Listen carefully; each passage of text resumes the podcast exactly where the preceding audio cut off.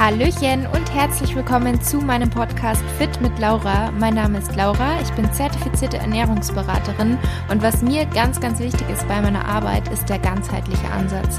Dass man einfach nicht nur isoliert gewisse Themenbereiche sieht, sondern dass man es als großes Ganzes sieht, wie uns Ernährung beeinflusst, wie uns Sport beeinflusst, wie wichtig auch das Mindset ist und der richtige Umgang mit Stress bzw. das Vermeiden mit Stress und wie sich all diese Faktoren auf unsere unsere Gesundheit auswirken, auch auf, das, auf unsere Hormone, auf das Hormongleichgewicht. Auch das ist ein Thema, was ich persönlich ähm, was mich persönlich betroffen hat und weshalb ich mich auch da sehr, sehr viel mit auseinandersetze. Und für weiteren Content neben diesen Podcast-Folgen hier folgt mir auch sehr, sehr gerne bei Instagram. Dort findet ihr mich unter fit-laura. Und bevor es gleich losgeht mit der heutigen Episode, ich würde mich riesig freuen, wenn du dir eine Minute Zeit nehmen möchtest und mir bei Apple Podcasts eine Bewertung hinterlassen möchtest für meinen Podcast. Lass auch gerne einen Kommentar da, auch da freue ich mich immer total, die durchzulesen und das würde mich und meinen Podcast einfach total unterstützen. Von daher schon mal vielen, vielen Dank vorab.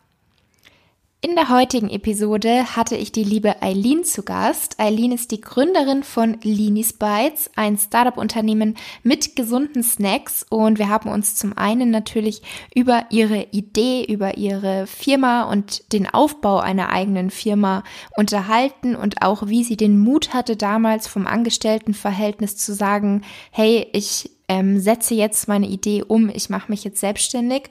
Und darüber hinaus haben wir aber auch über das Thema ähm, Lebensmittelunverträglichkeiten gesprochen, über das Thema Zucker und die Alternativen und wie sich Zucker auch auf uns auswirken kann und auch über das Thema Hautunreinheiten und wie das mit der Ernährung zusammenhängt und wie Eileen das in den Griff bekommen hat. Und genau, damit wünsche ich euch jetzt ganz viel Spaß mit der heutigen Episode.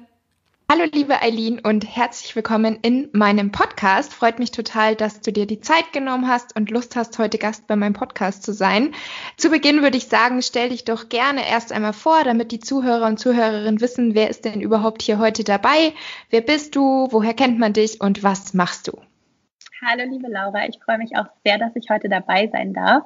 Und ja, ich stelle mich einmal sehr gerne vor. Ich bin, wie du auch schon gesagt hast, die Eileen und ich bin die Gründerin von Linis Bites und Linis Bites, das ist ein Startup. Wir machen ähm, gesunde Snacks. Also wir haben angefangen mit einem gesunden Riegel, der eben wie eine Süßigkeit schmeckt, aber eben aus nur natürlichen Zutaten besteht. Und ich mache das jetzt seit circa anderthalb Jahren Vollzeit. Und ich habe das neben meinem Beruf gestartet, habe dann aber schnell gemerkt, dass es ganz schön viel wird und äh, mache das jetzt eben seitdem Vollzeit. Und ähm, ja, das ist auch so mein Herzensprojekt. Also ich liebe das total. Und ich äh, wohne in München und bin 28 Jahre alt. Und ähm, ja, sehr schön. Aber wie kam es denn überhaupt dazu? Also wie kommt man dazu, einen Riegel zu machen? Weil es gibt ja super viele Riegel. Gesunde, ungesunde, also ich sage immer in Anführungsstrichen gesund und ungesund. Es gibt ja auch schon viele, die sind auf Basis von Datteln und Nüssen. Wie kam so die Idee und was macht deinen Linis Bites besonders? Ja, also da hast du erstmal recht. Es gibt tatsächlich schon echt viele Riegel auf dem Markt. Und äh, mein ursprünglicher Plan, also es hat eigentlich so gestartet, dass ich mein ähm, Auslandssemester in London gemacht habe. Also ich habe studiert und habe dann eben mein Auslandssemester dort in London gemacht.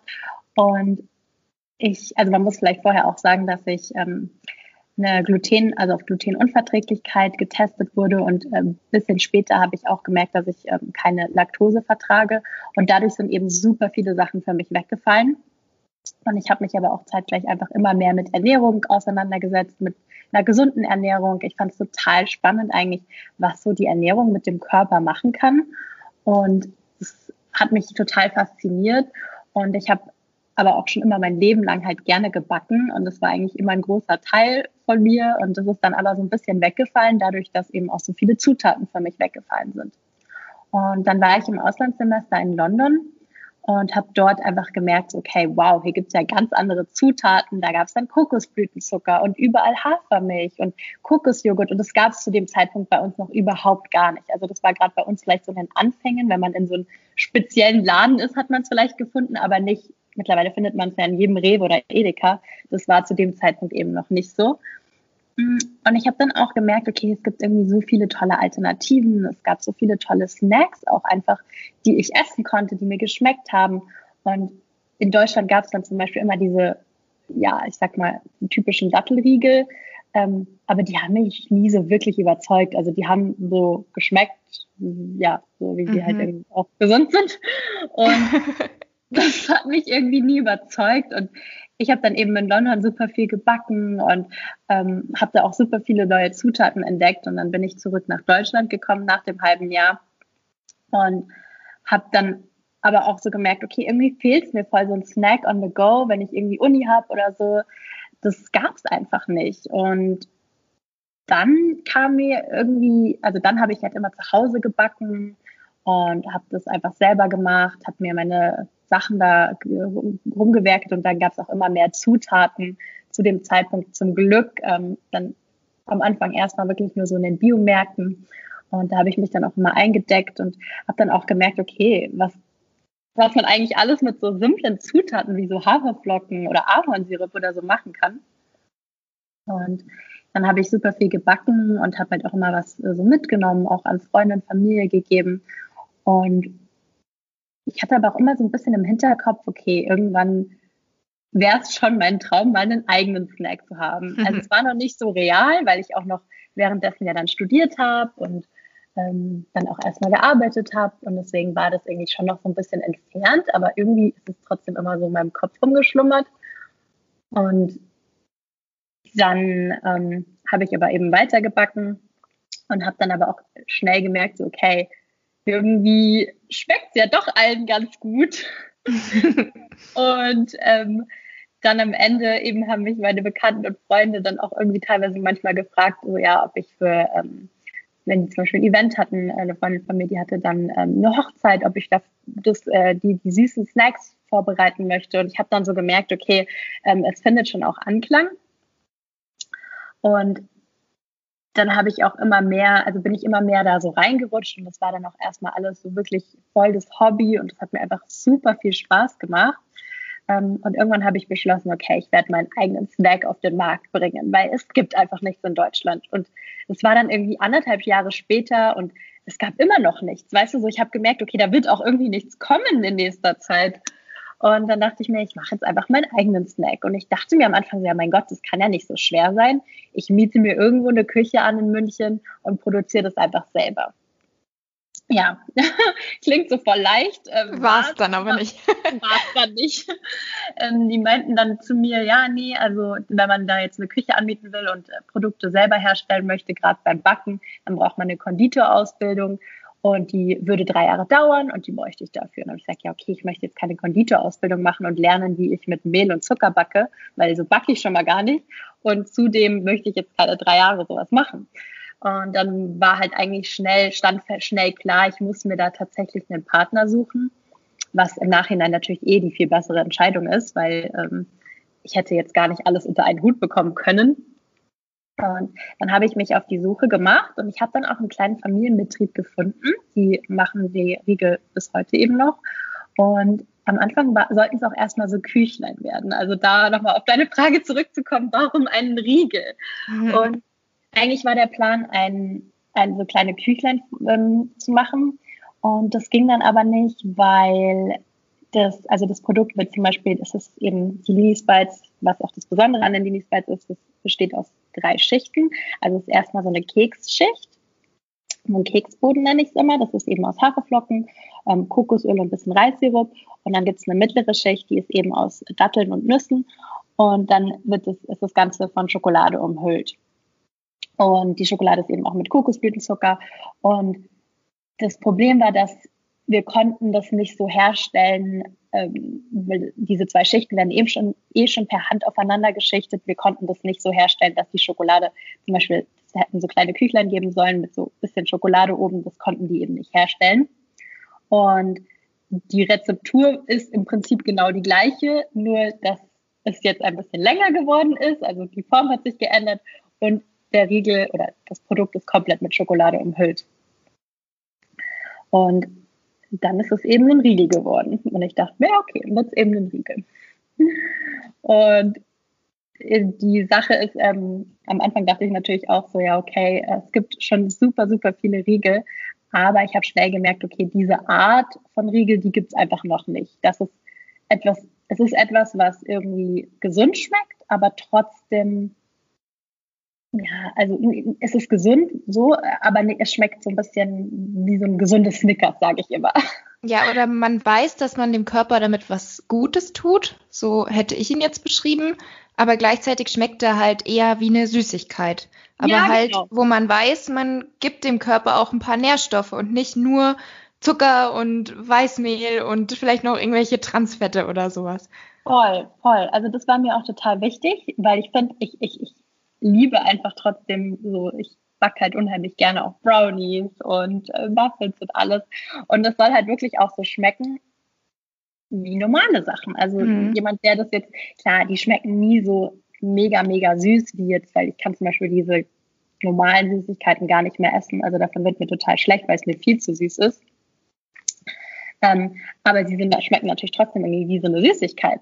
Und das war mir auch total wichtig, dass da halt nicht so viele, also normal in so normalen Produkten stecken ja irgendwelche Konservierungsstoffe und Aromen und Farbstoffe und Palmöl.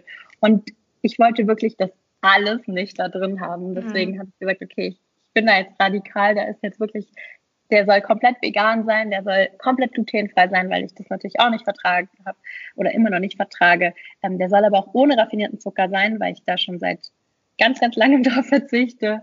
Und der soll eben ohne Soja sein, ohne Palmöl, ähm, der soll ohne Konservierungsstoffe sein. Und das ist es dann letztendlich auch geworden. Und wie lange hat das gedauert, bis du das so entwickelt hast, dieses Rezept? Oder bis es halt das Endresultat dann war? Also ich würde mal sagen, das Rezept hatte ich ja eigentlich schon. Mhm. Ähm, aber wirklich so die Entscheidung, okay, ich lasse jetzt dieses Produkt produzieren bis zum fertigen Produkt hat es tatsächlich ein Jahr gedauert. Okay. Ja, schon ja. eine lange Zeit. Ich glaube, da denken viele gar nicht drüber nach, wie lange so ein Riegel dauern kann. ja, also ich dachte das auch am Anfang nicht. Ich dachte so, mein Gott, ich suche da jetzt jemanden, äh, wir machen das Produkt und dann bringen wir das irgendwie ja. auf den Markt.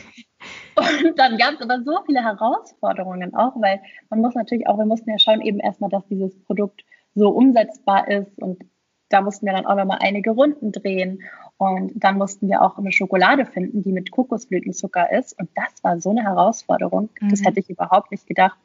Ähm, mittlerweile gibt es jetzt mehr Anbieter, aber zu dem Zeitpunkt war das echt sehr, sehr schwer. Wir haben dann irgendwie irgendwann jemanden gefunden aus der Schweiz, ähm, aber auch total kompliziert eigentlich, also dass es da einfach niemanden gab. Und ähm, ja, dann natürlich mit der ganzen Verpackung. Dann musste man auch, musste natürlich irgendwie eine Firma ähm, gründen bzw. anmelden. Also es ist total viel drumherum, was ich auch mhm. vorher überhaupt nicht bedacht hatte, weil ich hatte natürlich auch keine Ahnung. Zum Glück eigentlich hinterher so gesehen. Sonst hätte man es vielleicht nicht gemacht, ja. Ja, so ist es. So, wenn ich gewusst hätte, was eigentlich da so dahinter steckt, dann wäre ich vielleicht ganz anders rangegangen. Und so bin ich so total naiv und blauäugig und habe das halt irgendwie alles so gemacht. Und mhm. ich glaube, das war am Ende auch gut so, dass es dann so war. Aber ähm, ja, da waren natürlich einige Herausforderungen, die da auch während dem Weg auf mich gewartet haben. ähm, du hast jetzt gesagt, dass bei dir Glutenunverträglichkeit, Laktoseintoleranz festgestellt wurde und dass du auch schon seit längerem auf Zucker ähm, verzichtest. Würdest du also sagen, dass du erst dadurch so deine Ernährung ein bisschen geändert hast oder war das schon davor, dass du dich mit dem Thema Ernährung befasst hast? Und wie sieht jetzt so heute deine Ernährung aus? Ja, also tatsächlich habe ich mich schon seit über, also so vor circa zehn Jahren habe ich angefangen, mich so mit dem Thema auseinanderzusetzen. Und bis zu dem Zeitpunkt habe ich eigentlich alles gegessen und äh, auch immer viel. Und ich habe dann irgendwann, ich hatte totale Hautprobleme, so mit 16, 17 hat es angefangen. Und dann habe ich da recherchiert, was man eigentlich alles machen kann. Und dann bin ich so drauf gekommen, wie viel die Ernährung eigentlich ausmacht. Und habe dann auch gemerkt, okay, ähm, Zucker tut meiner Haut gar nicht gut. Und ich habe dann wirklich angefangen, auf Zucker zu verzichten. Und vor über zehn Jahren gab es halt noch gar keine Alternativen. Also es war echt gar nicht so leicht, weil ich dann meistens irgendwie wirklich so auf einen Apfel zurückgreifen musste, weil es war so mhm. das erstbeste Süße. Oder halt ähm, Banane. Obwohl genau. hättest du, die hättest du schon auch vertragen, oder? Ja, ja, voll. Aber ich meine, okay. so, weißt du, wenn du was, wenn du was snackst zwischendrin, dann ja. hast du Lust auf was Süßes und davor habe ich halt Schokolade gegessen und jetzt war es so, hm, jetzt esse ich einen Apfel, super. und ähm, habe dann aber, weil ich wirklich auch gemerkt habe, dass sich meine Haut dadurch verbessert, habe ich das auch voll durchgezogen. Und ich habe auch gemerkt, dass ich auch so meine ganze Energie irgendwie, also so mein, mein ähm, ich hatte viel mehr Energie als vorher. Und ich habe aber immer noch super viel Milchprodukte gegessen. Also so deswegen, sie war, also meine Haut war immer noch nicht so gut. Und ich habe dann für mich persönlich gemerkt, dass das auch einen Unterschied macht. Das ist ja auch nochmal bei jedem anders, aber für mich persönlich hat es schon einen Unterschied gemacht. Und ich habe dann auch gemerkt, okay, ich habe immer so ein bisschen aufgeblähten Bauch, wenn ich Milchprodukte esse und habe das dann auch mal testen lassen und habe das tatsächlich nicht vertragen. Und deswegen habe ich das dann eigentlich auch so weggelassen. Also da war ich auch nicht immer so super streng, mhm. muss ich sagen. Ähm, weil ich ja schon ab und zu dann halt schon gerne mal Käse gegessen habe oder ähm, ja, einfach ähm, da nicht so super, super konsequent war, wie jetzt zum Beispiel beim Zucker. Ähm, und ich habe aber trotzdem immer so ein bisschen, also ich hatte mein Leben lang immer irgendwie Bauchkrämpfe, beziehungsweise nicht mein Leben lang, aber so seit, seit ich so 16 bin auch circa, hatte ich immer Bauchkrämpfe so öfters nach dem Essen. Und wir wussten eigentlich nie, wovon das kommt. Und meine Eltern haben mich auch zu zig Ärzten geschleppt und die wussten einfach nicht, was das ist. Und ähm, mein Vater meinte auch irgendwann so, ja, es kommt bestimmt davon, wenn ich rohe Sachen esse, dann habe ich meine Zeit lang wirklich nur gekochtes gegessen. Dann hatte ich es trotzdem. Also es war wirklich so, ich habe da auch Sachen ausprobiert. Und irgendwann kam dann raus, dass ich so eine Glutenunverträglichkeit habe. Also keine Zöliakie, sondern wirklich einfach, dass ich es nicht vertrage. Und dann habe ich das wirklich auch konsequent weggelassen und habe dann auch wirklich keine Nudeln mehr gegessen, keine Pizza mehr. Und das habe ich schon gerne gegessen, muss ich mm. zugeben. Und ähm, habe dann aber auch echt gemerkt, ähm, allgemein so in meinem Wohlbefinden hat sich einfach einiges verändert. Und da, ab da hat sich auch wirklich so meine Haut wirklich so richtig schön gereinigt. Also, was heißt gereinigt, beziehungsweise geheilt. Ähm, das war dann eigentlich wirklich so der Zeitpunkt. Und so hat es dann eigentlich auch alles begonnen und ich habe dann auch gemerkt, okay, die Ernährung ist für mich die richtige, die stimmt total für mich. Ich vermisse auch mittlerweile überhaupt nichts mehr. Also ich mache alles, wenn ich auf etwas Lust habe, dann esse ich. Ähm, also es gibt ja mittlerweile auch echt viele Alternativen, muss man auch sagen. Aber ich finde, man kann auch irgendwie alles glutenfrei machen und man kann auch alles mittlerweile ja auch ohne Milchprodukte machen. Deswegen ist die Ernährung für mich jetzt total stimmig. Ja, ich glaube, dass es auch oft ist, dass, also oft ist ja von außen, dass dann irgendwie so, wie soll ich sagen, Vorurteile oder so kommen, dass man halt denkt, wenn jemand irgendwie eine Unverträglichkeit hat oder sich vegan ernährt, dann ist gleich so die Meinung, habe ich das Gefühl, dass diejenigen sich nur noch einseitig ernähren oder nur noch Gemüse essen oder so, ja, was isst du denn denn überhaupt? Aber ich glaube, man muss sich einfach nur ein bisschen mit der Ernährung beschäftigen und dann merkt man, dass man egal ob jetzt Laktoseintoleranz, Glutenunverträglichkeit ähm, oder vegane Ernährung, dass man nicht wirklich sich irgendwie langweilig ernährt, sondern dass man immer irgendwie tolle Rezepte kreieren kann. Man muss sich halt einfach auskennen und wissen, welche Lebensmittel kann ich nutzen, welche nicht. Also das ist, glaube ich, echt oft so ein Problem, so wie ich das mitbekomme. Ja, stimme ich dir voll und ganz zu. Also wirklich voll und ganz. Ich finde auch, also ich, ich denke mir auch immer so, weil viele dann sagen auch immer so, oh Gott, du Arme, du darfst kein Gluten essen mhm. und du tust mir so leid. Und ich sage dann immer, hey, nee, für mich passt toll. Ich habe nicht das Gefühl, dass ich auf irgendwas verzichten muss. So, ich liebe meine Ernährung. Ich habe so viele tolle Alternativen und ich finde auch, wenn man, wie du sagst, wenn man sich so ein bisschen damit beschäftigt und da auch einfach so ein bisschen rumprobiert, dann gibt es so viel, was man, also so viel, was man essen kann. Mhm. Und ähm, da ist man überhaupt gar nicht eingeschränkt. Und am Ende muss man das natürlich auch immer so ein bisschen, außer man hat jetzt wirklich Unverträglichkeiten, aber ähm, kann man das ja auch so ein bisschen für sich entscheiden, was man in den Ernährungsplan integrieren möchte, was nicht. Also ich finde auch genau. jemand, der jetzt Gluten verträgt, der muss jetzt nicht unbedingt radikal auf Gluten verzichten. Der kann ja auch äh, wirklich Vollkornprodukte oder Dinkel zu sich nehmen. Das sind ja auch tolle Alternativen, sage ich mal so. Mhm. Ähm, und jetzt zum Thema Zucker. Was sind denn da so Alternativen, die du gerne nutzt?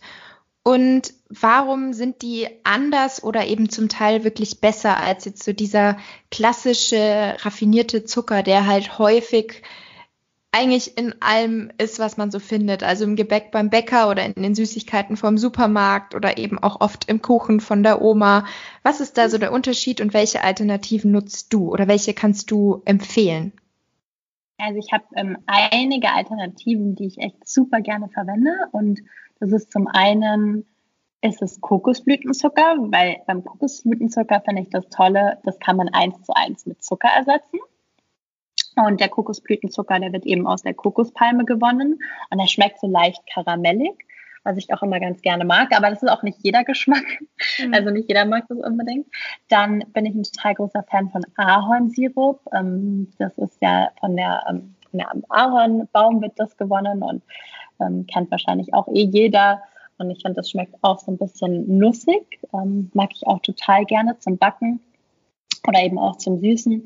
Ansonsten verwende ich sehr gerne Datteln. Die finde ich auch super, weil das auch einfach ein sehr natürliches Süßungsmittel ist und die sind einfach auch von Natur aus super süß. Also ähm, ich finde, wenn man so eine Dattel isst, dann ja. ist schon erstmal der süße, die süße Gelüste, die sind erstmal gestillt. Das stimmt. Und ansonsten verwende ich auch einfach gerne Banane zum Süßen. Zum Beispiel so eine wirklich richtig reife Banane, die ist auch echt süß. Also wer schon mal Bananenbrot gebacken hat mit reifen Bananen, mhm. kennt. ähm, oder sonst auch einem Apfelmus finde ich auch toll. Ähm, aber eben zum Beispiel auch Kokosblüten-Sirup, äh, Dattelsirup. Also es gibt ja mittlerweile echt viele tolle Alternativen. Aber ich würde sagen, das sind so meine Favoriten.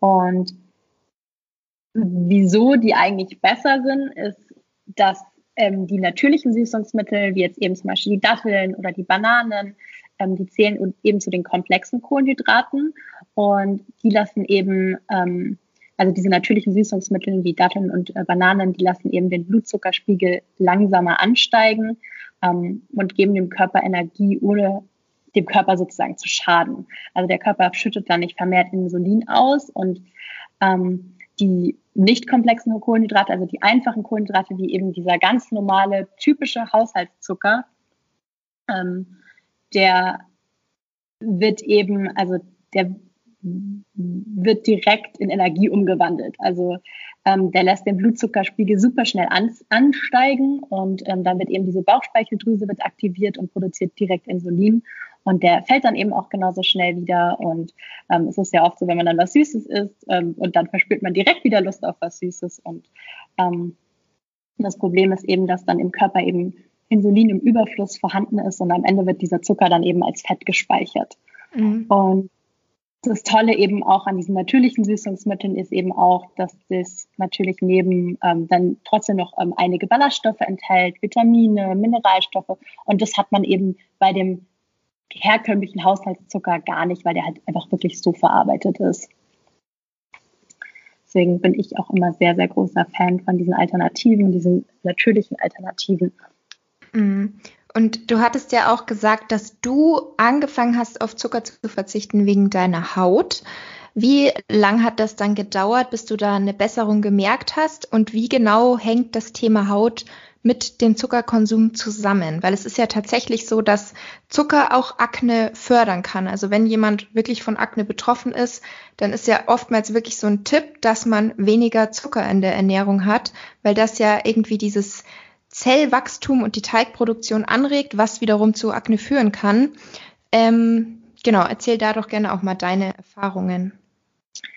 Ja, also bei mir war das tatsächlich so, ich hatte ähm, ich habe, wann habe ich einen Unterschied gemerkt? Das ist schon so lange her. ich muss mal überlegen, aber ich glaube, das war schon so nach ein paar Monaten, dass ich eine Besserung gemerkt habe. Ähm, und das hatte, also ich hatte da auch echt super viel recherchiert und das war auch immer so eine Sache, was immer, es hieß immer so, ja, auf Zucker verzichten, ähm, macht die Haut schöner, ähm, weil es einfach so ist, dass jetzt durch diesen ganzen Zucker im Körper hast, hast du einfach sind deine ähm, ja, du hast viel mehr äh, höhere Entzündungswerte. Und diese Entzündungswerte, also die Pickel sind ja im, im Endeffekt entzündete ähm, Stellen. Und dein ganzer Körper ist auch total übersäuert durch diesen Zucker. Und wie du auch sagst, es regt diese ganze Teigproduktion eigentlich nur noch mehr an. Gerade wenn man auch ähm, dieses ständige Verlangen nach Zucker hat, weil es ja auch im Endeffekt einen so ein bisschen süchtig macht. Also es ist so ein Kreislauf. Und das macht, also es macht eigentlich im Prinzip, du hast dann wieder Lust auf was Süßes, dann isst du wieder was das, das spiegelt sich dann wieder auf die Haut ähm, aus. Und ich habe das auf jeden Fall gemerkt, dass das wirklich einen Unterschied macht. Und ich merke es auch jetzt noch, obwohl ich halt eben auf nur Alternativen, also weil ich, dass ich nur, obwohl ich nur Alternativen esse, sage ich so, ähm, dass ich zum Beispiel während ich das Backbuch, also ich habe ein Backbuch eben geschrieben, ähm, beziehungsweise gemacht im Sommer. Und wenn ich dann so einen Tag hatte, wo ich wirklich nur Süßes gemerkt habe, da habe ich auch gemerkt, okay, dann wird meine Haut auch so ein bisschen schlechter. Okay, also auch bei den Alternativen. Ja, weil es im Endeffekt, es ist zwar anderer Zucker, der wird anders verarbeitet, aber trotzdem mhm. ist es halt dann einfach Zucker und ich finde auch da macht die Menge das Gift. Ja. Also ähm, ich finde auch hier gebe ich auch immer den Tipp, okay, ihr sollt euch jetzt nicht nur noch davon ernähren. Also das ist sozusagen eine Alternative, aber mhm. man soll jetzt nicht nur noch Datteln essen oder nicht nur noch, weißt du, wie ich meine? Also wenn du jetzt, ich hatte dann wirklich ja. morgens was Süßes, mittags was Süßes und abends was Süßes. Und da habe ich gemerkt, okay, das tut meinem Körper auch nicht gut. Also dass man da auch so ein bisschen die Balance findet. Ja, finde ich auch super wichtig. Also ich finde zum einen, wie du sagst, egal was, eigentlich sollte man immer auf die Menge achten. Alles immer in Maßen. Und genauso wenig, also früher war ich da anders. Da war ich immer so, ja, Hauptsache kalorienarm. Deswegen habe ich da hauptsächlich Süßstoffe verwendet. Also ganz viel diese ähm, Süßstoffpulver, diese Geschmackspulver, ganz viel Proteinpulver und Hauptsache kalorienarm. Also da hätte ich auch nie mit Datteln gesüßt. Und jetzt mittlerweile habe ich eher so diese Einstellung, ähm, alles in Maßen, von nichts übertreiben und halt wirklich auch schauen, wie verträgt man es, weil manche vertragen ähm, eben Zucker nicht gut und merken das direkt an der Haut, andere vertragen vielleicht Süßstoffe nicht gut, weil sich das auf die Darmflora bei manchen auswirken kann. Und dass man da auch so ein bisschen rumprobiert. Und mittlerweile ist bei mir auch mehr so, es muss nicht alles kalorienarm sein, sondern halt eher, wo sind vielleicht auch ganz gute Nährstoffe drin. Also genau. das hat sich bei mir auch total gewandelt. Das ist so lustig, weil das ist ja meistens immer so, dass man irgendwie so, also die meisten kommen von so einer, so einer Situation ähm, immer so eher auf Diät achten und dann irgendwann so, okay, jetzt sind doch die Nährstoffe ja. und die ganzen Vitamine doch wichtiger. Aber eben so ist es ja auch im Endeffekt. Die ganzen Sachen, die ganzen kalorienarmen Sachen, die liefern ja dann meistens einfach keine Ballaststoffe, keine Vitamine, äh, mhm. äh, keine Mineralstoffe. Und das ist ja auch ähm, das, was der Körper am Ende braucht. Ja. Und was sagst du zum Beispiel zu Erythrit? Benutzt du das auch oder nicht? Doch, teilweise benutze ich das auch. Also ich benutze Birkenzucker tatsächlich in den mhm. Rezepten mhm. teilweise auch, aber tatsächlich nur in Maßen, weil ich gemerkt habe, wenn ich davon zu viel esse, dann tut mir das auch nicht gut. Ja, Darm. aber das, da wird ja auch oft gewarnt sozusagen, dass man es ja. nicht übertreiben soll, weil es abführend wirken kann. Ja, genau. Und auch ja. bei Kindern, viele Rezepte sind ja bei mir auch ähm, auf Kinder ausgelegt, also das kann ja auch Kinder essen. Und da muss man ja auch so ein bisschen aufpassen, weil die das nicht so unbedingt gut vertragen. Mhm. Deswegen nehme ich das immer in Maßen her, aber ich finde es an sich keine, also ich finde es eine super Alternative auch. Okay. Ähm, jetzt mal abgesehen vom Thema ähm, süße Alternativen, was sind denn so andere Must-Haves in deiner Küche? Oder was hast du immer im Kühlschrank? Meinst du jetzt so allgemein von meiner genau. Ernährung? Generell also so Lebensmittel. Ja. Also was ich eigentlich immer zu Hause habe, ist Gemüse. Mhm. Finde ich auch, ähm, sollte eigentlich auch so ausmachen, dass man zum Beispiel, ich esse morgens immer gerne süß, aber dass man mittags und abends einfach so als Grundlage Gemüse isst. Dann habe ich eigentlich immer irgendwie so was wie Quinoa, Reis, also davon habe ich nicht alles, jetzt nicht im Kühlschrank, aber in der Vorratskammer. Ähm, dann habe ich immer sowas wie Joghurt zu Hause. Also ich esse zum Beispiel super gerne Kokosjoghurt oder ähm, Mandeljoghurt esse ich auch ganz gerne. Und den habe ich eigentlich auch immer da, damit ähm, ich, beziehungsweise mische ich auch immer gerne mein, mein Porridge in der Früh. Und dann habe ich auch immer Obst zu Hause. Ähm, also ich schaue auch immer, dass ich wirklich so ähm, ja, vollwertige Lebensmittel habe und nicht so Sachen, die irgendwie super verarbeitet sind. Ja. Und damit koche ich dann. Also so ein bisschen ähnlich, wie du das ja eigentlich auch machst. Mhm. Ja. Und ähm, ja, aber ich finde, das ist auch so wichtig, weil wenn man zu Hause selber kocht und die Sachen selber zubereitet, dann ist es nochmal was ganz anderes, als wenn man sich immer irgendwo fertig was kauft. Ja. Und ansonsten, was ich auch echt gerne esse, ist so Tofu, so ein, ähm, aber so ein, schon so ein marinierter Tofu mag ich auch super gerne. Aber ich esse auch ab und zu Fisch und ähm, Fleisch. Und ähm, aber da schaue ich zum Beispiel total auf die Qualität. Also da ist mir total wichtig, dass ich ähm, zum Beispiel, wenn ich was kaufe, das wirklich auch in Bio-Qualität kaufe. Mhm. Finde ich gut, ja. Mache ich auch so. Ja, also das finde ich, wenn man, wenn man sich dazu entscheidet und man sagt, man isst jetzt zum Beispiel tierische Produkte, dann finde ich das total wichtig, dass man einfach auf die Herkunft schaut und nicht mhm. irgendwie, keine Ahnung, für drei Euro sich ein Hühnchen kauft. Also das finde ich ja. total ekelhaft. Und dann, dann finde ich, sollte man es lieber sein lassen. Genau, dann lieber gar nicht. Ja, dann lieber echt gar nicht. Weil, wenn man wirklich mal drüber nachdenkt, wie dieses Hühnchen entstanden ist, dann muss ich echt sagen, hätte ich da keine Lust mehr drauf.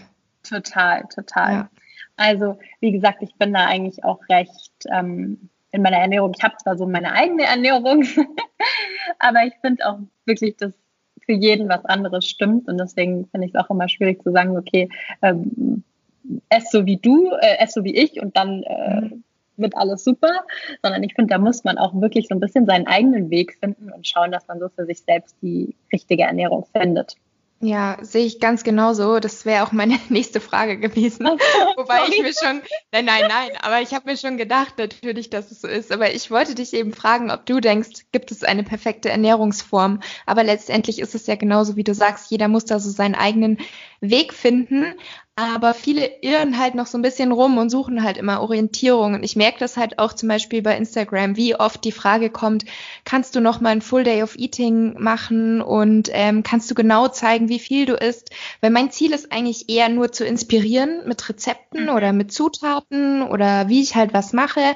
Aber es gibt halt ganz viele, die sind so richtig drauf fokussiert, wann isst man, was isst man, wie viel isst man. Und da versuche ich halt doch auch immer wieder so ein bisschen mitzugeben, dass jeder so seinen eigenen Weg finden muss. Was sind da denn dort, was sind denn da aus deiner Sicht so Tipps an diese Personen, die noch auf der Suche nach ihrer individuellen Ernährungsform sind? Ja, ich finde, das ist, ich sehe es genau wie du. Also ich versuche auch immer, ich sage auch immer, ich möchte wirklich dazu inspirieren, ein gesünderes Leben zu führen. Und wenn meine Rezepte dabei helfen, dann bin ich echt super happy.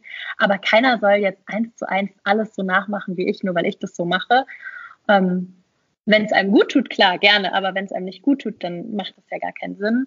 Und ich finde ganz, ganz wichtig, dass man wirklich auf seinen Körper hört. Ja. Und der Körper sagt einem, was einem gut tut und nicht. Und wenn du dich jetzt so ernährst und das ist für dich richtig so okay, aber wenn ich merke, okay, ich ernähre mich so und keine Ahnung, ähm, mein Darm spielt nicht mit oder meine Haut verschlechtert sich, dann ist das einfach nicht die richtige Ernährung für mich. Und ich habe auch eine Zeit lang, ähm, war doch mal irgendwie so intermittierendes Fasten mega, im, beziehungsweise es ist ja immer noch ein Thema und aber so bei all meinen Freunden, das haben irgendwie plötzlich alle gemacht. Und ich dachte mir, ah ja, das muss ich jetzt auch machen, weil es ist ja total gesund und das muss man machen. Und ich sag's dir, ich habe es nicht mal einen Tag geschafft, weil ich einfach so Frühstück so liebe. Ich freue mich einfach auf mein, auf mein Frühstück und ich mag aber auch genauso gerne Abendessen. Und dann dachte ich mir aber auch so, ich habe es dann irgendwie drei Tage lang versucht, jeden Morgen habe ich es nicht geschafft und dann dachte ich mir, hey, nur weil das für die funktioniert, muss das ja nicht für mich funktionieren. Es ja. ist mein Körper, ich esse so und ähm, da muss man echt total auf sich hören und auch schauen, dass man sich da nicht zu sehr beeinflussen lässt und wie du auch sagst, inspirieren ja, aber ähm, man nicht sollte schon schauen. Oder genau, ja. genau, genau und auch eben auch nicht vergleichen, weil zum Beispiel ich bin Mensch, ich esse halt super viel ähm, und dachte auch immer, Gott, früher so, Gott, ich, ist das normal, dass ich so viel esse? Aber für meinen Körper funktioniert es und für mich funktioniert es und für den anderen funktioniert es vielleicht nicht und der ist dann einfach weniger. Mhm. Sehe ich ganz genauso. Sehr schön. ähm, und jetzt nochmal hätte ich eine Schleife zum Anfang. Und zwar hast du ja gesagt, dass du studiert und gearbeitet hast. Aber das war ja nicht in Richtung Ernährung, oder?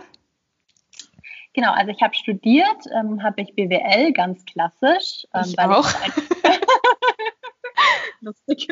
Ähm, ja, einfach so, ich weiß nicht, wie es dir ging, aber bei mir, bei mir war es so nach dem Studium, ich wusste eigentlich gar nicht, was ich machen soll. Und ich wusste auch gar nicht so, was möchte ich eigentlich später mal für einen Beruf machen und habe dann gedacht, ja gut, irgendwie es gibt Jura, es gibt Medizin, will ich alles nicht, dann mache ich halt BWL, damit kann ich ja irgendwie alles machen. Und das habe ich dann auch studiert und tatsächlich dann auch nochmal im Master studiert. Da wollte ich aber dann, also im Master war mir eigentlich schon meine Richtung klar, weil ich dann auch schon zwei Praktika im Bereich Ernährungs- äh, bzw. Äh, Lebensmittel gemacht hatte, war mir eigentlich schon klar, dass ich in die Richtung gehen will. Aber ich hätte für den Master in Ernährungswissenschaften einen Bachelor in diesem Bereich haben müssen. Und das hatte ich nicht. Und ich wollte jetzt auch nicht nochmal einen Bachelor machen. Deswegen habe ich dann eben nochmal BWL studiert. Und nach meinem BWL-Studium habe ich mir dann erstmal ganz klassischen Job gesucht und habe mich da auch wirklich bei super vielen verschiedenen Unternehmen beworben. Und das erste Angebot, was ich eigentlich erhalten habe, war von einem Modeunternehmen. Deswegen dachte ich mir, sehr gut, dann gehe ich zu einem Modeunternehmen. Und da bin ich dann auch hingegangen und ich habe nach ein paar Monaten gemerkt, das ist überhaupt nicht meins, hat mich einfach überhaupt nicht interessiert. Also ich musste mich richtig zwingen, dass mich das interessiert. Und ich bin jeden Tag dorthin gegangen und dachte mir wirklich so, ich habe keine Lust auf den Tag. Ich habe alle paar Minuten wirklich auf die Uhr geschaut und dachte mir, wann geht dieser Tag vorbei? Und dann dachte ich mir irgendwann so, nee, das ist kein Leben, was ich so fortführen möchte. Und dann habe ich mir einen neuen Job gesucht und dann habe ich gewechselt zu einem Unternehmen, die Nahrungsergänzungsmittel machen. Und das lag, war dann auch schon viel näher an dem Thema dran, was mich interessiert. Ich fand es super spannend. Und da konnte ich dann auch echt viel lernen. Ähm, mhm. Auch viel, was ich dann für die Niesbites mitnehmen konnte. Und als du dann angefangen hast mit ähm, Linis Bites, hattest du da irgendwie Ängste? Weil es ist ja doch ein Risiko, sowas eigenes anzufangen. Und wie hast du dann diesen Schritt so gewagt? Weil es ist ja ganz oft, dass Leute in einem Angestelltenverhältnis drin hängen, sage ich mal, und irgendwie eigentlich eine Idee haben, aber sie trauen sich nicht. Was sind denn da so die Tipps von dir? Also ich habe tatsächlich neben dem Job gestartet mit Lini Spice. Also ich habe das ein Jahr lang nebenher wirklich so, ja, ich habe einfach gestartet nebenher und es war natürlich auch am Anfang nicht so viel Arbeit, weil ja, da du musstest ja noch gar nicht so viel machen am Anfang. Und habe dann auch immer viel am Wochenende gemacht. Und dann aber, als, als das Produkt dann wirklich auf den Markt gegangen ist, das war dann im März 2019, da habe ich dann gemerkt, okay, das wird doch ganz schön viel. Und ich habe aber immer mir so gedacht, ich habe das eben gestartet, Linux Bytes, und dachte mir immer so, ja, ich habe ja nichts zu verlieren, ich arbeite ja nebenbei. Mhm. Und das hat mir auch immer so ein bisschen die Sicherheit gegeben, weil ich mir dachte, so ja, okay, wenn ich scheitere, wenn das nichts wird, dann kann ich ja immer das weitermachen, was ich mache, weil es ändert sich ja im Prinzip nichts. Und als ich dann aber wirklich aus dem Job raus bin und mich entschieden habe, okay, ich mache das jetzt Vollzeit, habe ich mir auch selber so ein bisschen so ein Limit gesetzt, weil ich gesagt habe, okay, ich muss bis Januar mir auch ein Gehalt auszahlen können. Und das war dann schon auch so ein bisschen scary, weil ich mir dachte, oh Gott, hoffentlich schaffe ich das. Und es war natürlich irgendwie schon so mein absoluter Traum, dass ich das hauptberuflich mache und auch weiterhin mache. Und da hatte ich dann schon so ein bisschen Angst, aber ich wusste einfach so, okay, das ist der richtige Weg. Und was ich da auch einfach allen mitgeben kann, ist erstens versucht's und zweitens so, wenn, jetzt mal, wenn man wirklich scheitert, ich hätte ja immer wieder zurückgehen können. Auch mhm wenn ich schon aus dem Job raus bin. Ich hätte ja immer wieder irgendwie einen neuen Job finden können. Ja. Und vor allen Dingen mit der Erfahrung, die man dann gesammelt hat, wahrscheinlich noch viel eher, weil das ist so eine, also ich habe so viel gelernt in dieser Zeit. Ich habe so viel mehr gelernt als in meinem ganzen Studium und dem ganzen Job davor. ähm, ja, deswegen, ich finde, man muss da auch so ein bisschen einfach manchmal sich trauen und einfach so ein bisschen diese typischen Ängste loslassen. Mhm. Und die sind auch normal, die hat, glaube ich, jeder. Also mhm. wäre auch komisch, wenn nicht. Ja, das stimmt. Keiner geht da wahrscheinlich so voll selbstbewusst in eine neue Situation äh, rein. Und wie du schon sagst, ich glaube, man muss ganz oft Sachen einfach machen. Weil wenn man sie nicht macht, dann kann man ja gar nicht wissen, wie wäre es gewesen, wenn. voll, voll. Ja. Stell dir vor, dann hätte ich mein Leben lang gesagt, oh Mann, hätte ich, wenn irgendwer das jetzt, keine Ahnung, was einen Riegel auf den Markt gebracht hätte, genau. hätte ich gesagt, ach, das hätte ich sein können. So. Ja. Das hätte ich machen können. Und ähm, ja, am Ende finde ich das auch echt ganz wichtig, dass man dann sagt, so ja komm, ich versuche es einfach und wenn nicht, dann habe ich es wenigstens versucht. Mhm. Aber ich kann mir hinterher nicht irgendwie vorwerfen, so okay, es hätte, hätte ich es bloß mal gemacht. Ja, das stimmt. Gut, ähm, liebe Eileen, vielen, vielen Dank, dass du hier dabei warst. Abschließend, wo kann man dich denn finden? Und wo kann man denn deine Linis Bites finden, wenn jetzt die Zuhörer sagen, hey, das klingt voll gut, die möchte ich unbedingt mal probieren? Also aktuell kann man die Linis Bites online kaufen, einmal auf unserer Webseite unter www.linisbites.de und ansonsten aber auch in ähm, einigen Bioläden, aber auch zum Beispiel in Alnatura deutschlandweit, aber auch in Basic deutschlandweit gibt es die. Und wir sind natürlich dran, dass wir jetzt noch in weitere Läden kommen. Mhm.